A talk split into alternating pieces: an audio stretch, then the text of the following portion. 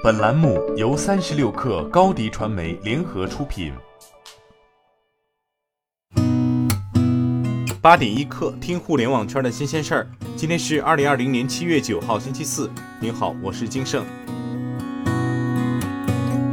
B 站花火交易系统昨天正式对外开放。花火是 B 站连接 UP 主和品牌主的官方商业合作平台，类似于抖音的星图系统。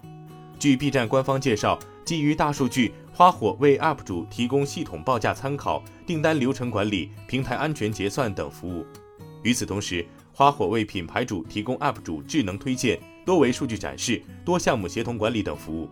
花火 UP 主 MCN 入驻通道已于七月七号晚十点开启，品牌主代理商入驻和投放通道则将于七月十七号零点起正式开放。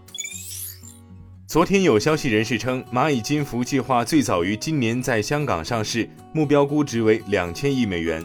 随后，蚂蚁集团方面表示，消息不实，没有上市时间表。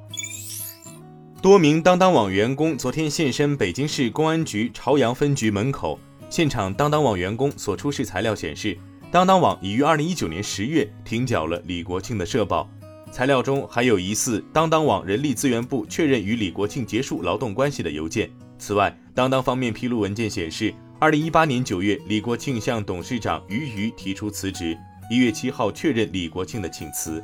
二零一九年二月，当当发布李国庆辞职的人事公告，继而在十月李国庆的新公司筹备期之后，为李国庆停缴社保。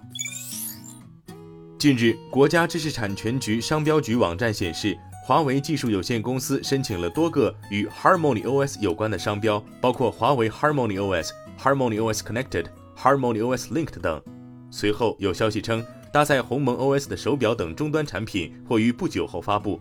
对此，华为方面表示，申请 Harmony OS 只是正常的商业流程。京东到家销售数据显示，高考前一周，提神类饮料和维生素矿物质类营养保健品销量上涨。七月五号，平台提神类饮料的销量环比一周前增长了百分之一百五十一。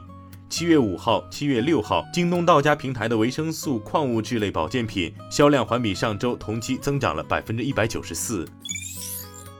三六零金融昨天发布了二零二零上半年注销网贷账户电信诈骗分析报告。报告显示，二零二零上半年注销网贷账户骗局激增，四月环比增长百分之一百七十八。受害者中，百分之六十三此前未注册过网贷账户，约百分之五十被诈骗多个网贷平台额度。另外，受害者中上班族约占百分之五十三，在校大学生为百分之三十七，约一半受害者遭遇两次及以上连续诈骗，百分之六十受害者被诈骗金额超过一万元，五万元以上占比百分之二十一。在版号新政落地一周后，七月一号至七号期间，苹果 App Store 的游戏下架数量较以往出现大幅升高。一周内，游戏应用下架数量达七千七百五十三款，游戏上架数量则创下近期新低。上架游戏应用总量为七百三十五款，其中绝大多数为免费游戏。根据苹果对游戏的新要求，今年七月一号后，开发者需要提交游戏版号才能上架。而此前未有提交版号的游戏，如未能及时提交，开发者将无法更新游戏内容，且游戏存在下架风险。此前，《新京报》已有报道，预估目前中国 App Store 在架游戏中需要上传版号的游戏应用占比高达百分之二十七点一四。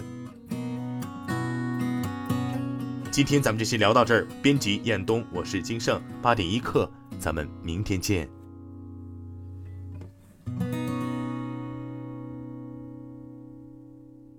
欢迎加入三十六氪官方社群，添加微信 baby 三十六氪 b a b y 三六 k r，获取独家商业资讯，听大咖讲风口，聊创业，和上万课友一起交流学习。